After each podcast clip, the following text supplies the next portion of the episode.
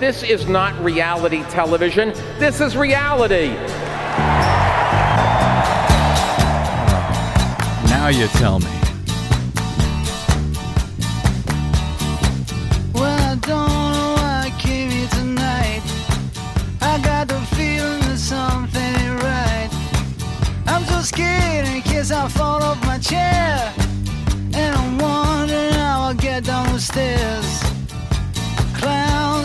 Clowns left of me, jokers to the right. Here I am, stuck in the middle with you. Yep. Yes, I'm stuck in the From Pacifica. Radio in Los Angeles, this is the BradCast as heard on KPFK 90.7 FM in LA. Up in Oregon on 91.7 FM KYAQ on the Central Coast and 106.7 FM Queso in Cottage Grove. In Lancaster, Pennsylvania on 93 FM WLRI. In Hawaii on 88.5 FM KAKU, the voice of Maui. In Columbus, Ohio on WGRN 94.1 FM, the Green Renaissance Network and in Minneapolis, St. Paul on AM 950 KTNF, the progressive voice of Minnesota. And yes, streaming coast to coast and around the globe on the Progressive Voices channel, Netroots Radio, Indie Media Weekly, FYI Nation, Radio or Not, Radio Free Brooklyn, GDPR, Revolution 99. Detour Talk, Radio Monterey, and Radio Sputnik, blanketing planet Earth five days a week. You can run, you won't get very far. You can hide, uh, or you can at least try to from the BradCast, but it will do you no good. I'm Brad Friedman, your friendly investigative blogger, journalist, troublemaker, muckraker, and all around swell fellow, says me from bradblog.com. Coming up today on the BradCast, fierce Bernie Sanders supporter Shaun King, formerly of Daily Kos, now of the New York Daily News, on the reasons why he has made uh, what he describes as an incredibly difficult choice to support Hillary Clinton this year as the only way to stop Donald Trump. He will join us shortly to explain that decision and how he came to it and uh, and how his fellow Sanders supporters are reacting. Uh, we certainly heard from a lot of those uh, supporters on yesterday's BradCast during a very lively call-in segment. Uh, you can uh, you can go listen to yesterday's BradCast after you're done with this fine one over at bradblog.com if you like. Uh, so King will be joining us soon for all of that. But first, oh, first, hello, Desi Doyen. Hello. How are you? Good. Are you surviving week two of convention uh, mania? Yes. Uh, are you sorry you're not actually at the convention this Well, year? Yes and no. It, it is really difficult to cover a convention when you're there, and it's quite exhausting. You get it's like trying to to view something huge through a, a, a bathroom roll tube. it's just too hard. It- but uh, no, I agree. It, but uh, you miss the you miss the electricity of being there. Uh, I don't. I don't miss it at all. I'm I'm delighted to not and to look from afar. And you're right. I think it is much easier, frankly, to report from here.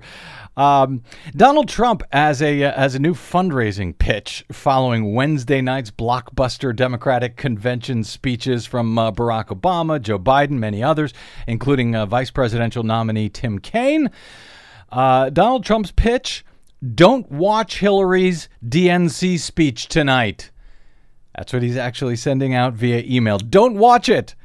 Uh, according to this uh, new uh, Trump fundraising email that I received this morning, a little wonder it's not going well for him. The uh, at least the Democratic convention in any event, but perhaps the most disturbing part for Trump may be that the the convention, the DNC, is consistently receiving much higher ratings than last week's Republican National Convention. And those numbers are very important to a TV guy like the Donald, I think. Uh, who had been able to tout how many more viewers? Remember this? Uh, had tuned into the Republican debates. Oh, yeah. Uh, that was evidence that he and the GOP are wildly more popular than the Democrats. Um, not so so far with the Democratic National Convention consistently outrating the Republican National Convention. Another good reason that he doesn't want Republicans to tune in, I suspect, is when they do, they tend to make asses of themselves. Uh, for example, this guy from uh, from North Carolina. Uh, this was actually this was the North Carolina Republican Party itself had put out a, uh, a tweet criticizing vice presidential candidate Tim Kaine for wearing a Honduras flag pin during his Democratic convention speech. Now, uh, Tim Kaine did, in fact, as I understand it, spend a, a great deal of time doing uh, missionary work or whatever it is that Jesuits do uh, down in Honduras. Um, the problem is that uh, Kaine was actually not wearing a Honduras flag pin. He was wearing a pin bearing the symbol for Blue Star Families, which a group is a group of families um, with members who serve in the military. In You fact, are on active duty. Yes, Kaine's uh, son, Nathan- Nathaniel, serves in the Marines. He was recently deployed to Eastern Europe. And uh, so the North Carolina Republican Party, who described uh, this Honduras flag pin, as they saw it, as shameful, shameful in the tweet. Yeah, they kind of had to walk that back. Uh, and uh, I don't know if they've apologized, but they have since deleted that tweet. Uh, so and, and now, despite the uh, polls right now, which are suggesting that Clinton and Trump are essentially tied nationally, Democrats at their party's national convention seem to be feeling pretty good. Pretty good about their party at this point, uh, uh, about their party, about their country, about their chances of defeating Trump, it seems. So much so that they were even reaching out to Republicans on Wednesday night in Philadelphia to, to come and join them. During his the uh, acceptance speech for uh, the Democratic uh, vice presidential nomination, Senator Tim McCain offered this nod to Tim- GOPers. What's that? Tim Kaine. What did I say? Tim McCain. Oh, no, I am tired. Tim Kaine offered his nod uh, to GOPers who were frustrated with the direction of their own party. And yes, there are quite a few of them. Uh, and uh, they are frustrated with their party and with the selection of Donald Trump as their Republican standard bearer. Here was Kaine reaching out to him on Wednesday. And I tell you, if any of you are looking for that party of Lincoln, we've got a home for you right here in the Democratic Party. Well, good luck with that. Uh, another reason that Trump would prefer his voters do not watch the DNC on uh, on Thursday night. They might find out how he is lying to them. But even if they watch the reliable Republican propagandists over at uh, Fox News, some actual facts are actually slipping in. Uh, formerly beloved right wing propagandist Charles Krauthammer on Fox on uh, Wednesday night, he was reacting to the blatantly false and incredibly dark negative picture of the U.S. that Trump had offered at at, uh, at the Republican convention last week by undercutting Donald Trump to say, well, you know what? In fact, the uh, the crime rate has plummeted over the past uh, what did he say, decade or 25 years by by about 50 percent. No, crime is not rampant and running wild in the streets, and that was Krauthammer on Fox News. So yeah, any way we can avoid those facts, all the better as far as Donald Trump is concerned, I suspect, and other conservatives as also uh, as well were also uh, after Obama's speech, a, a stem winder of a speech on Wednesday night. Um, the uh, th- that was being held up by these right wingers as the kind of address that the country deserves in the current political moment.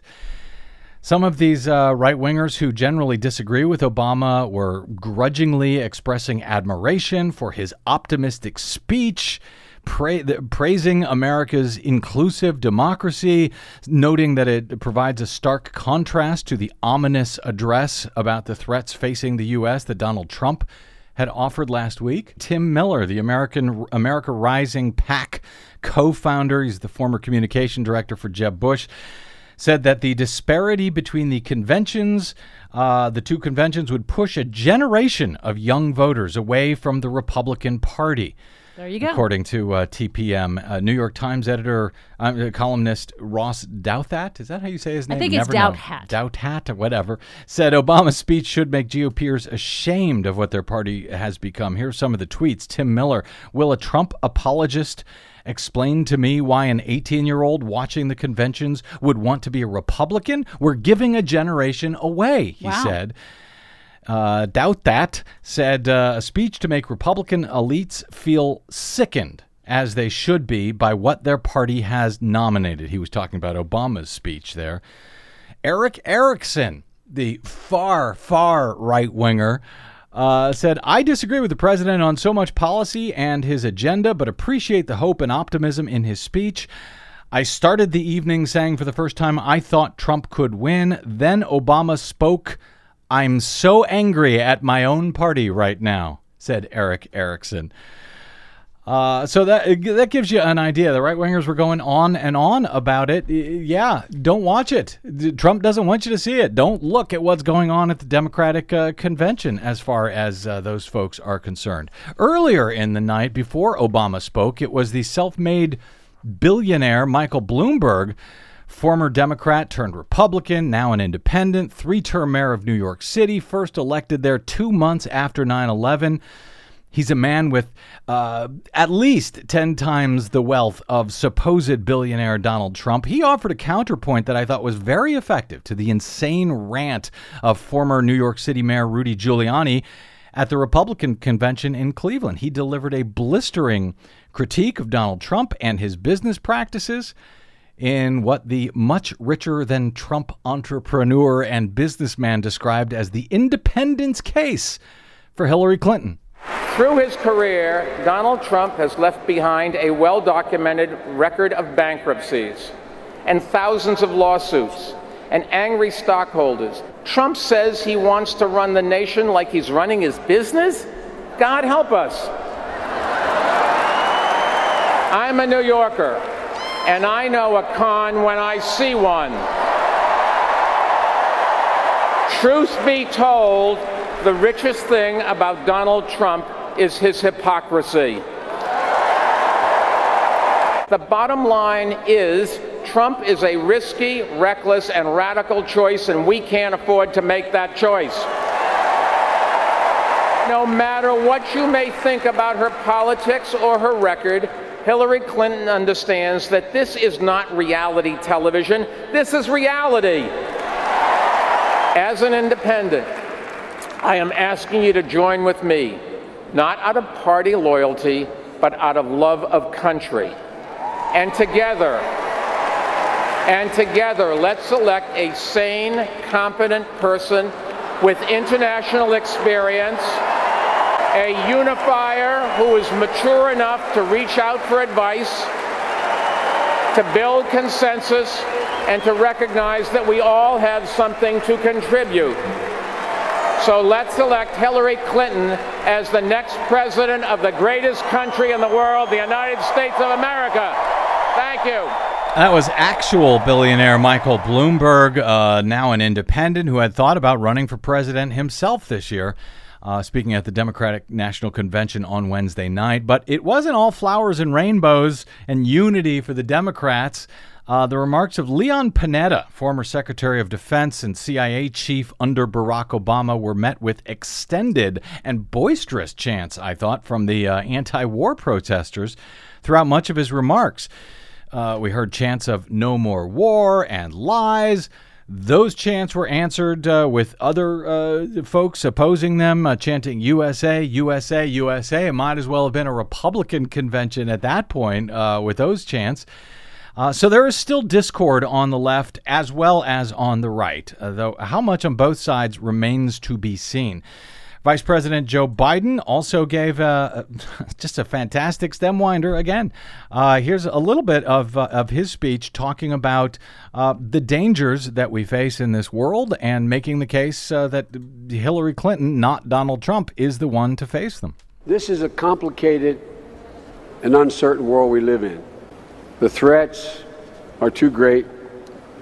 The times are too uncertain to elect Donald Trump as president of the United States. Now let me let me finish. No major party, no major party nominee in the history of this nation has ever known less or has been less prepared to deal with our national security. Ominous, very ominous. You think? Just a little. Uh, Tim Kaine, as I mentioned, the vice president, he's gotten such short shrift, uh, frankly, this over this past week since he's been selected. And you know what? Since I'm running late now, I'm going to give him short shrift again. Maybe we'll get back to him. But he did uh, during his remarks. He mentioned his work as uh, as a U.S. senator. He's the U.S. Uh, senator from Virginia, and his work uh, on the budget committee with Senator Bernie Sanders. That led to chants of Bernie, Bernie, Bernie.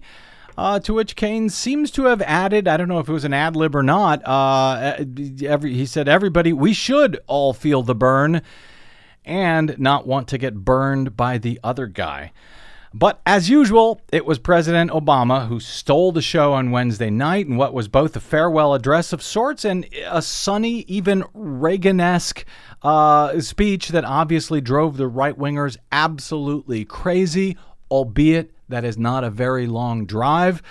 But uh, he was uh, not just uh, sunny and uh, Reaganesque. He really was the uh, the cheerleader in uh, in chief in his address in many ways. America is already great. America is already strong. And I promise you, our strength, our greatness, does not depend on Donald Trump. In, in fact, it doesn't depend on any one person. And that, in the end, may be the biggest difference in this election. The meaning of our democracy. Ronald Reagan called America a shining city on a hill. Donald Trump calls it a divided crime scene that only he can fix. It doesn't matter to him that illegal immigration and the crime rate are as low as they've been in decades because he's not actually offering any real solutions to those issues. He's just offering slogans and he's offering fear. He's betting that if he scares enough people, he might score just enough votes to win this election. And that's another bet that Donald Trump will lose. And the reason he'll lose it is because he's selling the American people short. We're not a fragile people. We're not a frightful people. Our power doesn't come from some self declared Savior promising that He alone can restore order as long as we do things His way. We don't look to be ruled. Our power, our power comes from those immortal declarations first put to paper right here in Philadelphia all those years ago. We hold these truths to be self evident that all men are created equal, that we, the people, can form a more perfect union. That's who we are. That's our birthright. The capacity to shape our own destiny. President Obama bringing down a packed house at the Wells Fargo Arena on Wednesday night in Philadelphia at the Democratic National Convention. He went on to make the case for Hillary Clinton, uh, contrasting her record with Donald Trump's. Uh, and he spoke to some of the frustrations that many Americans are feeling right now about our broken system, whether it's Democrats or Republicans uh, or what we might just call Bernie Sanders supporters at this point, and and that about the fact that change takes a while. It doesn't happen overnight. It begins at the local level. It's a, it's a much longer fight, I think, in most cases than many of us would like, than many of us have patience for. But uh, Obama spoke to exactly that in his remarks. It can be frustrating, this business of democracy. Trust me, I know. But I promise you, when we keep at it, when we change enough minds, when we deliver enough votes, then progress does happen. And if you doubt that, just ask the 20 million more people who have health care today. Just ask the Marine who proudly serves his country without hiding the husband that he loves. Democracy works. America. But we got to want it. Not just during an election year, but all the days in between.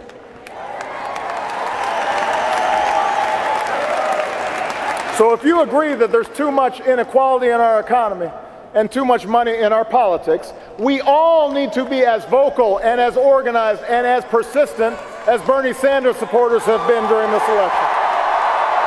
We all need to get out and vote for Democrats up and down the ticket and then hold them accountable until they get the job done. That's right, feel the burn. if you want more justice in the justice system, then we've all got to vote not just for a president, but for mayors and sheriffs and state's attorneys and state legislatures. That's where the criminal law is made. And we've got to work with police and protesters until laws and practices are changed. That's how democracy works. That's how democracy works. Uh, he uh, acknowledged those differences within the party. He encouraged Democrats to overcome them together. Uh, and uh, and acknowledge that you might not agree with Hillary Clinton on every issue, but democracy isn't a spectator sport, so you got to get out there and participate. It was a rousing address. He was joined on stage by uh, the candidate Hillary Clinton at, at, at the end. Uh, in display in a display that frankly we haven't seen uh, for a long time in this country, for good or bad. A very popular outgoing president embracing the party's candidate coming into office. So there was, uh, I shouldn't say coming into office, uh, coming into the next election. So a lot of enthusiasm out there among the party faithful in Philadelphia this week.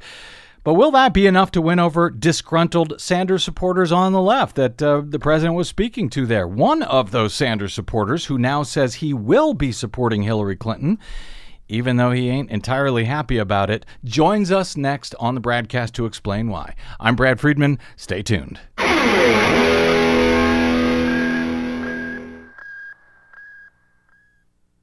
Hey, this is Brad. The 2016 election season is now at full throttle. Here at the BradCast and BradBlog.com, we fight for election integrity all year around, like no other media outlet in the nation. But we need your support to keep doing so, now more than ever. Please stop by BradBlog.com slash donate to make a monthly pledge of any amount you like to help keep us going, or even just a one-time only contribution. While everyone else covers the horse race, we also keep our eyes on the track conditions those horses are running on. Because voting systems, access to the polls, and citizen oversight of election results can make all the difference. Please help us continue to fight independently for your democracy by taking about 60 seconds right now to stop by bradblog.com slash donate today. And thanks.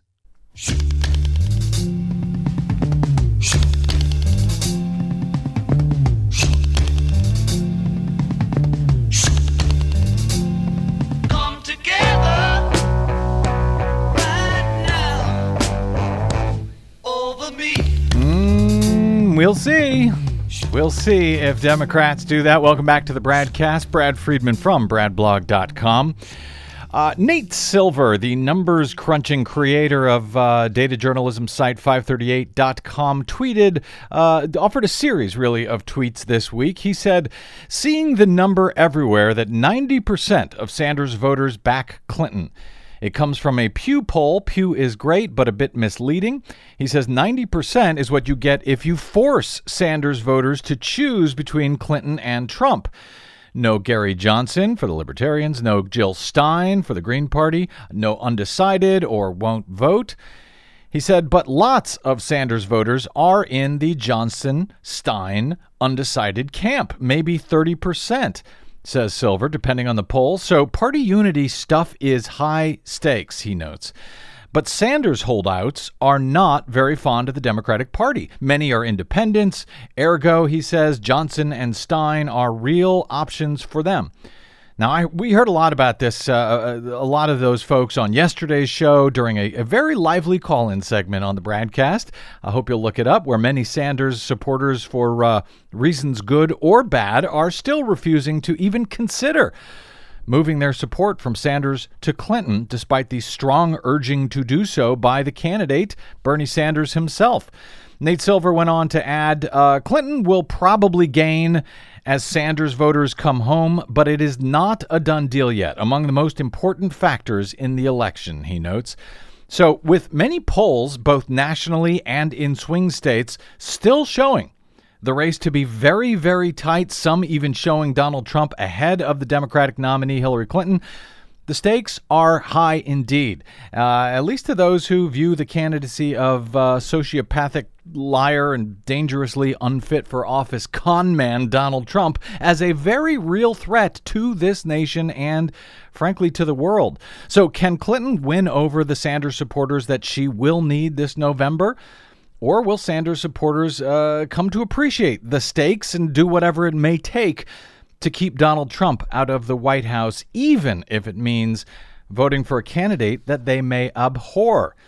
Here to talk about that is Shaun King, a journalist, civil rights activist, and now a senior justice correspondent at the New York Daily News.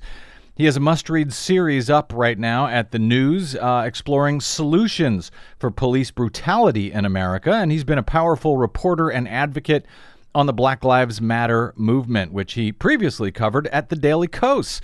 He's also been a champion and fierce supporter for Bernie Sanders throughout the primary cycle, but this week he filed a column headlined, To Stop Donald Trump, I'll Be Voting for Hillary Clinton. What? Say it ain't so. Welcome to the BradCast, Shaun King. Hey, man, good to talk with you and glad to kind of chop it up and talk about some of these difficult issues. Uh, yeah, I really appreciate it. I really appreciated your column. I could tell it was a, a, difficult one to write. Well, you said as much. We'll get to that in a second. But I, I've been an admirer of your work, uh, both at the uh, the New York Daily News and at Daily Kos for some time. Great to see someone from Daily Kos uh, going over to uh, the Daily News, and really, uh, you haven't changed a beat. I mean, you're still as tough and as straightforward as you were over at uh, Daily Kos. So thank you for that. I want to walk through. Yeah, yeah. Go ahead. Oh no, man. I'm I'm glad to be here at the Daily News, and and I think when I came over here from Daily Kos, a lot of people expected there to be uh, uh, a filter or a muzzle or something like that, but the Daily News has really allowed me to. Um, to really do the same kind of open mm-hmm. work that I was doing at Daily Kos, and so uh, it's been a great transition. But the the team at Daily Kos, they were they were great, and uh, still respect them and what they're doing. Well, some of that uh, some of that team is uh, kind of tough on uh, the BradCast and Bradblog.com from time to time. Maybe we'll talk about that in a little bit. Uh, sure, man. Not a problem. I like a good fight. In any event, uh, I want to walk through the the arguments that you offer in your piece because uh, I thought you made one of the strongest, clearest cases, at least from the point of view of a Sanders supporter. Yeah. Uh, about why you are making this uh, clearly difficult choice to support Hillary Clinton this November. In fact, the first line of your piece is simply, Wow, this is hard for me to write. Why is that the case, Shaun King? Why was it so hard to write? Well, I mean, and it's still hard uh, to this day. You know, I I think a lot of people struggle to understand what those of us who supported Bernie Sanders, what it was that drew us to him and connected us to to what he stood for and and and why we were so passionate. And for those of us that that supported him, for us it wasn't just about Bernie, a political candidate, but he stood for a lot of issues that are near and dear to our hearts, be it uh, his his strong stance against the death penalty or his his kind of principled stance on cleaning up dirty money in politics or, or the way he views the environment or, or the way he connects and resonates with uh, with working people and poor people, and like we we felt, and I still feel to this day that um, that Bernie had the best chance of beating Donald Trump. I, I believe he would be Bernie would be ahead in the polls right now, and so when you see somebody that you believe in whose principles line up with yours, uh, and they're more to you than just a, a candidate, uh, it may be it may be hard for other people to understand why you're so passionate. Like I see people kind of mocking and laughing when they saw people crying over kind of Bernie basically finally, you know, uh, mm-hmm. putting the nomination in for Hillary Clinton. But for a lot of us, uh, Bernie was kind of a dream come true, and um, and for me personally, I just felt like Bernie could uh, could crush Donald Trump. Where where Donald's weak, Bernie is strong, and I, I just felt like I felt like Hillary was a terrible matchup for Donald. I felt like Bernie was just a great one on so mm. many issues and ideas and principles. So, um, you know, I'm not excited about voting for Hillary Clinton, but I, I am terrified of the idea of what a Donald Trump presidency means to me and to so many people that I love. And I want to talk about uh, that argument and those people that you love that you outline, sort of three different groups who you who you feel are most at threat. Uh, and I want to get to that, but you also write in your column that you are, uh, quote, disgusted that the Democratic establishment clearly did everything in its power to make sure Bernie didn't win, begging the question as to, well, how you could you know reward them with your vote. Uh, so I want to talk about that too in a second. But along with your specific arguments about why you say that you plan to vote for Hillary now, you also speak to the issue.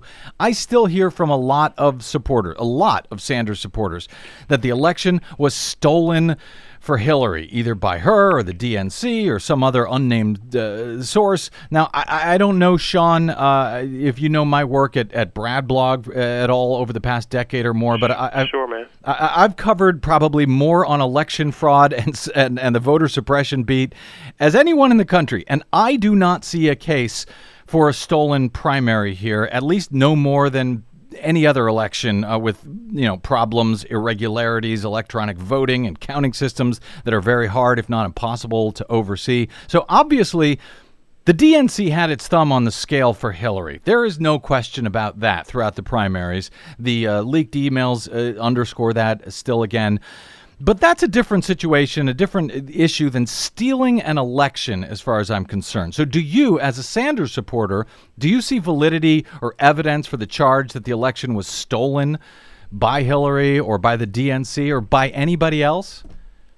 I know why people do say that and why they think it, but uh, you know, I, I wouldn't go so far as to say that it was stolen. Like I, I outline in my piece that um, in spite of all of the challenges. Like I don't believe, and I say in my piece, I don't believe it was fair and square, not at all. And to the so much so that Harry Reid came out yesterday and said, mm-hmm. "Yeah, you all are right. It was not fair and square." Harry Reid said yesterday, uh, and he was a you know prominent supporter of Hillary Clinton. He, he came out and said yesterday that. Debbie Wasserman Schultz should have resigned a long time ago, and that she was biased, and that and that Bernie. These are Harry Reid's words. That Bernie deserved better than that. And I was I was a bit frustrated with Harry Reid because these are things that he could have said during the primary, but obviously he kept them to himself. Mm-hmm. And and so, but you have an establishment politician like Harry Reid looking at it and saying, "Yeah, it wasn't fair and square. It wasn't fair to Bernie. It wasn't right." And so, when other people who are even more passionate about uh, supporting Bernie and his ideas than Harry Reid see it, of course they're going to feel that it was stolen, and so I, I get that. But what I outlined in my piece was, in spite of all the irregularities, all of the bias, Bernie primarily lost because he got crushed in the South, and um, you know he lost major delegates. You know, sometimes he would lose by 30, 40, 50 delegates in places like South Carolina, Mississippi, Georgia, Texas, and th- those losses uh, were almost insurmountable for the campaign, and, and so we were constantly f- kind of clawing our way back from these steep losses in the South, and and in those states it wasn't uh, it wasn't fraud, it wasn't stolen.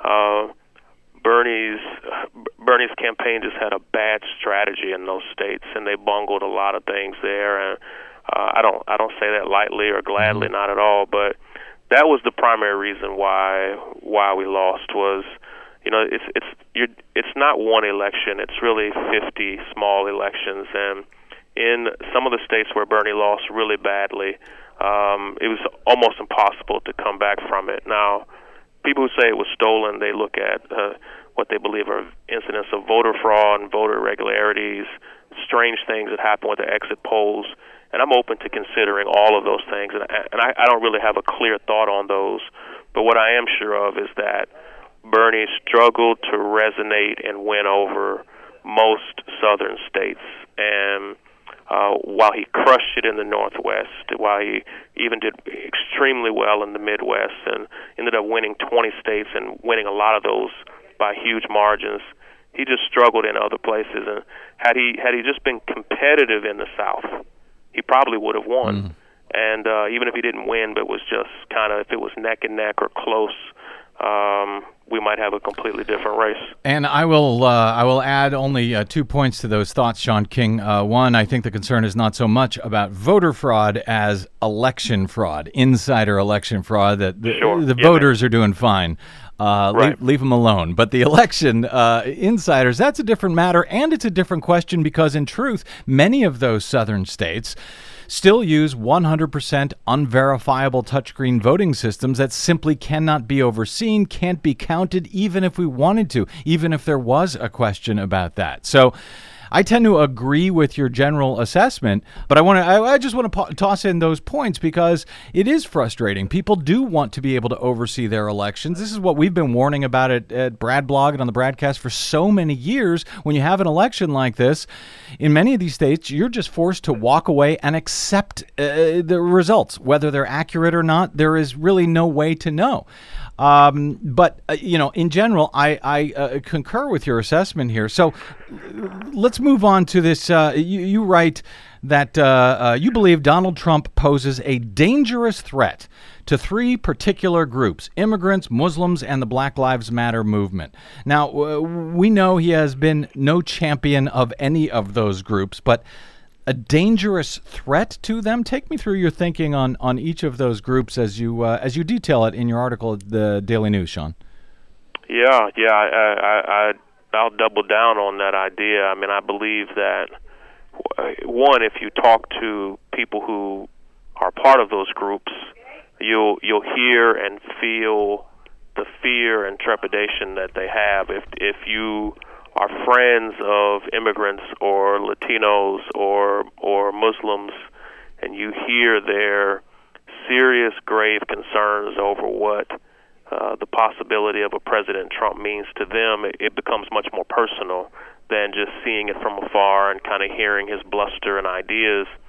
But when you talk about, you know, Donald Trump early on in the campaign uh, talked about kind of forcefully deporting 11 million uh, undocumented immigrants, and you know, I, I wrote about that all the way back in October and November of last year of what that looks like, and because he, he put a timetable on it and said he would do it in 18 months, and that broke down to 454,000 people that he would forcefully deport every month for 18 months. And when you begin to just use your imagination and, and create a mind movie of what it looks like for 450,000 people every month for 18 months on end to be taken from their homes and dropped off somewhere that he would never quite explain. Um, it's an ugly thing, and uh, when you begin to to ask yourself, who's going to do that? What does that look like? What does that feel like? Who are these people? Where are they? Uh, you begin to see that it's a it's a frightening prospect that really nobody in the mainstream was ever talking about or considering in that sense until he said that's what he would do. And so uh, I have undocumented friends all over this country. I have I have friends whose parents are undocumented who've been in this country for decades, who are some of the best, sweetest people you'd ever meet. And this notion that in 18 months, uh, and I believe the president, if if if they wanted to, really would have the power to do these types of things. Um, Yeah, that was one of the know- points you made that, you know, because some people say, well, that's what Donald Trump says, but, you know, he doesn't have the power as president. He'd have to get the Congress and everybody Yeah, else the to agree with president is not pow- yeah, the president is not powerless, and I think President Obama has has demonstrated that that even though Congress can tie your hands on a lot of issues, the president does have powers, and you know through executive orders, executive actions, uh, and and through the departments that the president oversees. Uh, you know there are powers there, and um, you know it would for me and and for all of the millions of people who fit the description of who Donald Trump said he would deport in 18 months. Uh, it's a it's a terrifying idea, but it's not just them. You know, he said he would. At first, he just said he would ban all Muslims from entering the United States, and even if you remember back in in 2015, he even said if American Muslims left the country, Yes. uh, he would ban them from coming back, and then he kind of wavered on that. And um, but I, I, you know, I trust him when he says something. I believe he knows exactly what he's saying. He's not. We're not talking about a young man. We're talking about a 70 year old man who says what he means. And um, and so when he said he would ban all Muslims, he's he's only waffled a little bit here and there with it. But um, you know I believe him, and so how he would do that and how he would make that work. Um, again, we're talking about uh, something unthinkable. How do you identify who is a Muslim and who isn't? Are they? Are you making them take a test? How are you banning them when they get here? Where are you sending them? And and so uh, even now he doesn't have clear answers for it but to me, it's just uh, it's it's bigotry run amok. What what do you say, uh, Shaun King? I'm speaking with uh, Shaun King of the New York Daily News, a as I said, a fierce Sanders supporter who has uh, now decided that uh, Trump is uh, so much of a threat that he will in fact be voting for Hillary Clinton. What do you what do you what's the argument?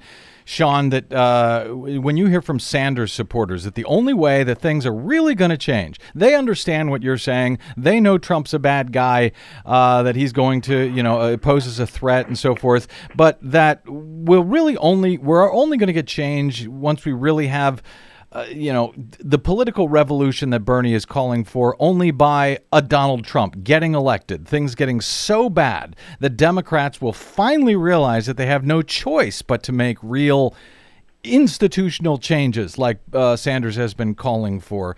Uh, that, that that's what it takes. What do you? What's your response to that, Shaun Well, I get the I get the principle behind it, and and so you know, so many of my friends are still in a position where it's extremely difficult for them to consider uh, ever getting behind Hillary Clinton, uh, ever doing anything other than either supporting Bernie Sanders or supporting who they think is a truly progressive or radical candidate. And, and, and I don't think Hillary Clinton is is is particularly progressive or or radical. Mm-hmm. And so, for a lot of people who don't evaluate the risk and our thinking, listen, we have to stick by our principles, stick by our ideas.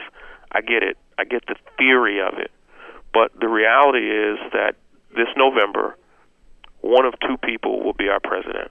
It will either be Donald Trump or Hillary Clinton. It's going to be one of those two people.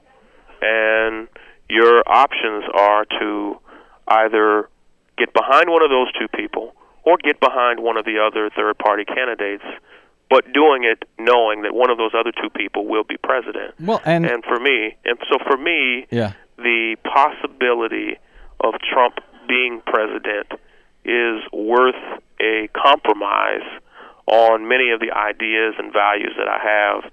I, you you you won't find very many people who've been harsher critics of Hillary Clinton than I have, but uh, she is not as problematic and dangerous as Donald Trump. You say one of those two are going to win. There's a lot of uh, Sanders supporters who say they're going to vote for Jill Stein uh, with the Green Party, Gary Johnson with the Libertarians, or uh, or even just you know stay home this November, or God forbid, vote for Donald Trump. But if Trump is uh, such a threat as you see, Shaun King, uh, as you describe it in your article, uh, and and if the the DNC, as you note, did everything in its power to make sure Bernie didn't win, why reward uh, the Democrats? Why re- reward the DNC with your vote? Why not vote for Stein? Why not vote for Johnson? Isn't that a self fulfilling prophecy to say, oh, uh, th- they can't possibly win? No, no, I I get it, and I I, I say in my article that I it, I actually like Jill Stein a lot, and mm-hmm. I've interacted with her campaign a lot. Her values and policy ideas match up with mine a great deal, more more so than they do with Clinton or Trump's. And I've grown to even have a lot of respect for Johnson. I think he's a much better candidate than Donald Trump. He's very experienced, and I wish more people understood who he was. But we have about a hundred days, and in these hundred days neither Johnson or uh, or Stein. I'm just I'm just being real here. Not mm-hmm. it's not a self fulfilling prophecy for me. We're in the polls. Uh, Jill Stein has struggled to get above four or five percent. Most polls show that in a head to head, even if it was Bernie, Trump, and Clinton, mm-hmm. that even Bernie would struggle to win in that three way race. So if Bernie would struggle, surely Jill Stein and Johnson are going to struggle. And yes, if if 50 million people left their parties and got behind Johnson or Stein, yes, they could win. I'm just saying it's not going to happen, mm-hmm. and, and it, it has nothing to do with Stein or Johnson. I I think they're both principled, quality people with good ideas and a lot of experience. I think they'd be capable, quality candidates. But our system is so structured around two parties that when you abandon that structure, it's very difficult to win outside of it. Bernie proved that it's very difficult to win even inside of the structure when you're a truly independent candidate. But outside of the structure, I don't think the mechanisms and, and, and systems are in place yet for a third party candidate to win. Um, uh, Johnson is mounting, I think, a very credible campaign, uh, you know, and, and, and is resonating with a lot of people, and, and Jill Stein is as well. But and I, I'm not even seeing them as spoilers, and I and I refuse to use that word with them. Hmm, it's good. up to Trump and Clinton to woo voters in, uh, but seeing what I'm seeing and the risk involved with the Trump presidency, uh, in a lot of ways, I felt like I was going to take Bernie's lead, and I told myself, uh, I trust Bernie as a as a person and as a politician, and he's maybe the only politician that I would say that about. And uh, I felt like if he could uh, swallow not only a sense of pride, but compromise on some of the things that matter most to him, be it uh, um, uh, dis- disagreements that he's had with the Clinton campaign, if he could do that, then I could do it. I, I've got uh, just a minute or two here left, uh, Shaun. I, I get I get pilloried by Sanders supporters uh, whenever I suggest the imperative of defeating Trump, e- even if it means holding your nose and voting for Hillary. Particularly if you live in a battleground state. Uh, I live in California, so I've got a bit more luxury there. But if you live in a battleground state where your vote could make the difference between Trump winning and losing, uh, that's a serious consideration to make when you go to vote. What reaction have you received to your piece from the uh, from your fellow uh, uh, Bernie crats? Are they as mad at you as some of my followers are on Twitter whenever I uh, even bring up this topic? Well, I think some people are disappointed, and so, and I think the proof of it is that some people are even disappointed in Bernie, and uh, and with all the love and goodwill that he built, uh, and there were many of us that would have loved to see Bernie mount a third party uh, a third party candidacy, but I think he surveyed the field the best he knew how, and he took his time to the point where it made a lot of people in the Clinton camp uncomfortable, and determined that he did not think uh, he could he could win, that he could sufficiently guarantee a victory um, without. Uh, without putting the whole thing in danger and, and, and, and making it more likely that Trump would win. And so, uh, you know, I built up a lot of goodwill with, with Bernie supporters as well, and I see them as my friends, my allies. It was a very difficult decision. Um, I, I get their frustration, and part of what I've tried to do is just say, listen, I understand it. it, it for me, it is a matter of kind of holding my nose, uh, but I am my vote is more to stop Trump than it is to um, excitedly get behind Hillary Clinton. I'm I'm I'm not that excited, but I Mm-hmm. I do believe it's a it's a necessary vote.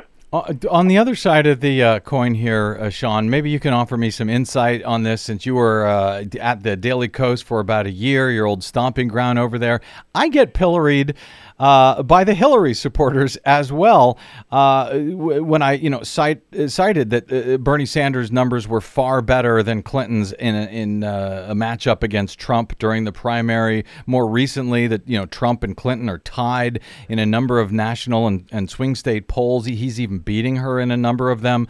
Uh, also, yesterday, when, when I cited, as you did in your piece at the Daily News, uh, Nate Silver's numbers over at 538.com, finding that if the election were held today, Trump would have a 55% likelihood of winning. Compared to Hillary Clinton's 45% if the election were held today. So you spent time as as a blogger at Daily Kos. I don't mind the attacks. I, I enjoy them, uh, but I don't really understand them. Uh, it- it- maybe you can explain to me what is this Yeah. thinking? I, I, Yeah. I, if my candidate were, were vulnerable or in trouble, I'd like to know about it so I can take action to do something on it.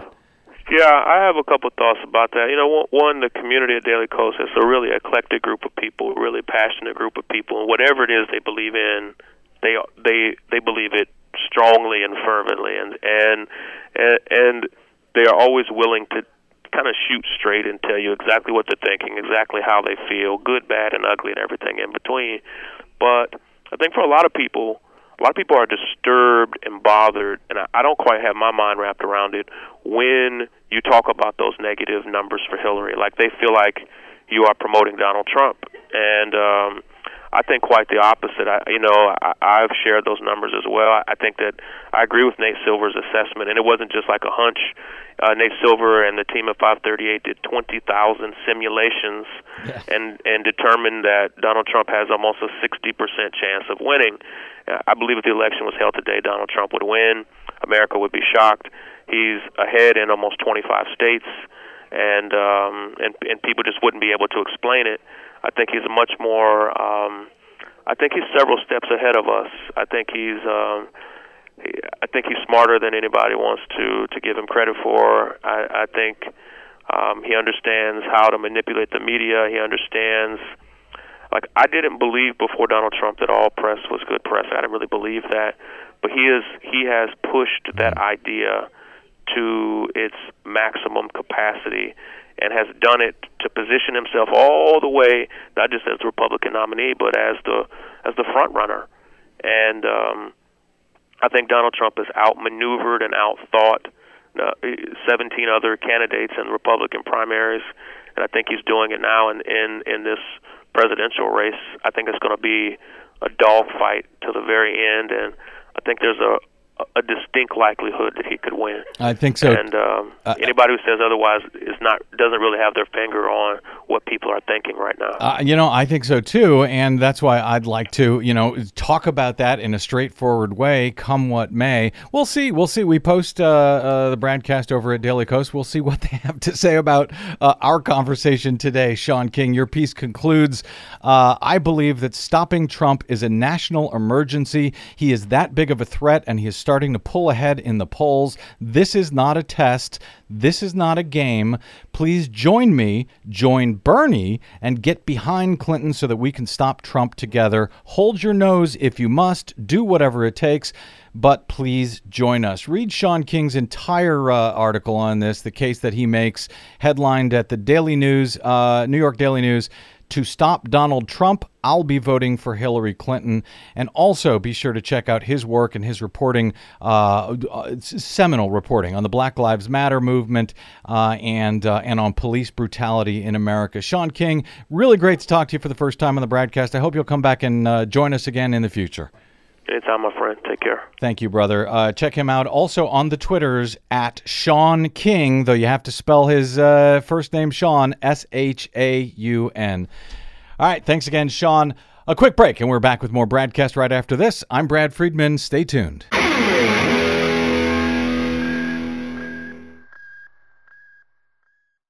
Hi, this is Desi Doyen from the Green News Report and the BradCast, both brought to you without corporate or political influence. Why? Because we rely on you to help keep us completely independent. Please drop by bradblog.com slash donate today and help us stay on your public airwaves. That's bradblog.com slash donate. You'll thank yourself later. I'll thank you now. You're broken down and tired. We think about the countless thousands of other people who suffered so much more than we have, with so much less support, so much less reason to go on. But they get up every morning, every day. They put one foot in front of the other. They keep going. That's the unbreakable spirit of the people of America. That's who we are.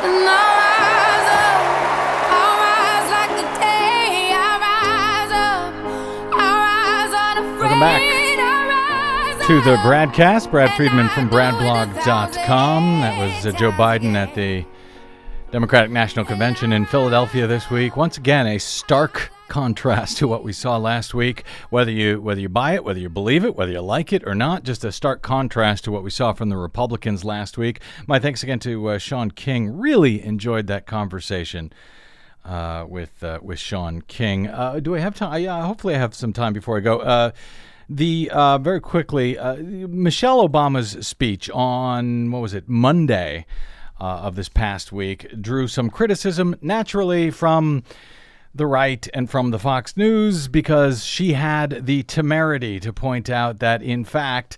Uh, she wakes up every day in a house, the White House, that was built by slaves. I didn't even realize that was controversial, apparently, until she said it. And, you know, you had to see all uh, PolitiFact had to do fact checks on this because the right seemed to be outraged by it. And yes, in fact, slaves did participate in the construction of the uh, of the White House uh, in a big way, uh, along with other uh, people who were not slaves. O'Reilly, Bill O'Reilly over at Fox News spoke to that uh, the day after, and uh, he considers himself a historian. He gave some context for this, and he noted that slaves that worked there at the White House were well fed and had decent lodgings provided by the government. So that in turn brought fire from people who felt that he was minimizing slavery by pointing out, yeah, well, they may have been slaves, but they were well fed, they had decent lodgings, it was provided by the government. It's fantastic.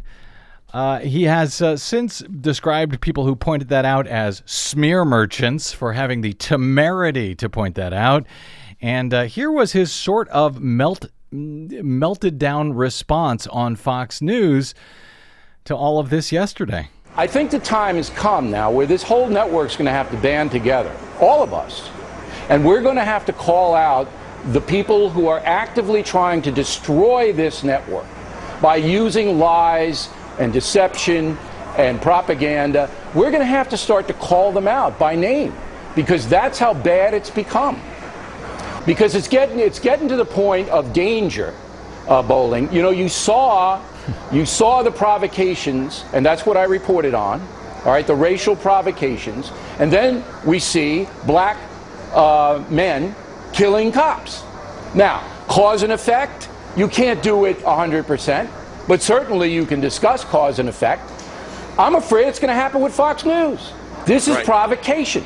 These people are doing this. They want me dead, Bolling, literally Well, dead. no, no, no, no. I'm not sure they want you dead. They want to oh, make a they statement. do. They want, Believe they want, me. They have failed to destroy this network in 20 years. We still dominate in the ratings. We still dominate in the public discourse. They are going to use everything they can now in the Trump versus Clinton race. Everything they can. Because they know Trump gets a fair shake here where he doesn't get a fair shake in 90% of the other venues. And that's why it stepped up. So, poor Fox is under attack because people are criticizing them. This is the same network th- uh, that has been mercilessly attacking the Black Lives Matter movement, anything, any movement from the left. These are the same folks that, if you criticize, uh, they criticize African Americans. Now, after hundreds of years of slavery and Jim Crow segregation uh, and racial attacks, they criticize them for taking to the streets with homemade signs and bullhorns to speak out against it. They don't have the comfortable air conditioned TV studios to reach millions of people each day the way Bill O'Reilly does to get his message out, his disinformation uh, agents at Fox News. Uh, and they have a sad because now people are calling them out on their BS, and some of their viewers and their voters may be starting to understand the con as well. And oh, yes, their leader of 20 years, Fox founder Roger Ailes and O'Reilly pal, pal Roger Ailes, he's been canned due to sexual harassment allegations by multiple women. So these guys, to paraphrase Elizabeth Warren's critique of Donald Trump, they are cowardly, thin skinned bullies. Never mind the Black Lives Matter protesters. It's Fox News facing the real oppression in this country. Or as uh, Talking Points memo Josh Marshall headlined an item today Fox Lives Matter. Good luck with that. Uh, my thanks to our producer, Desi Doyen, to my guest today, Shaun King of the New York Daily News, and to you for spending a portion of your day or night with us. If you missed any portion of today's program, as any program, download it at bradblog.com for free over or over at iTunes, where we hope you'll give us a good review. You can find and follow me on the Facebooks and the uh, Twitters at the Brad Blog or drop me email. I am BradCast at bradblog.com. That's it. Until we meet again, I'm Brad Friedman. Good luck, world.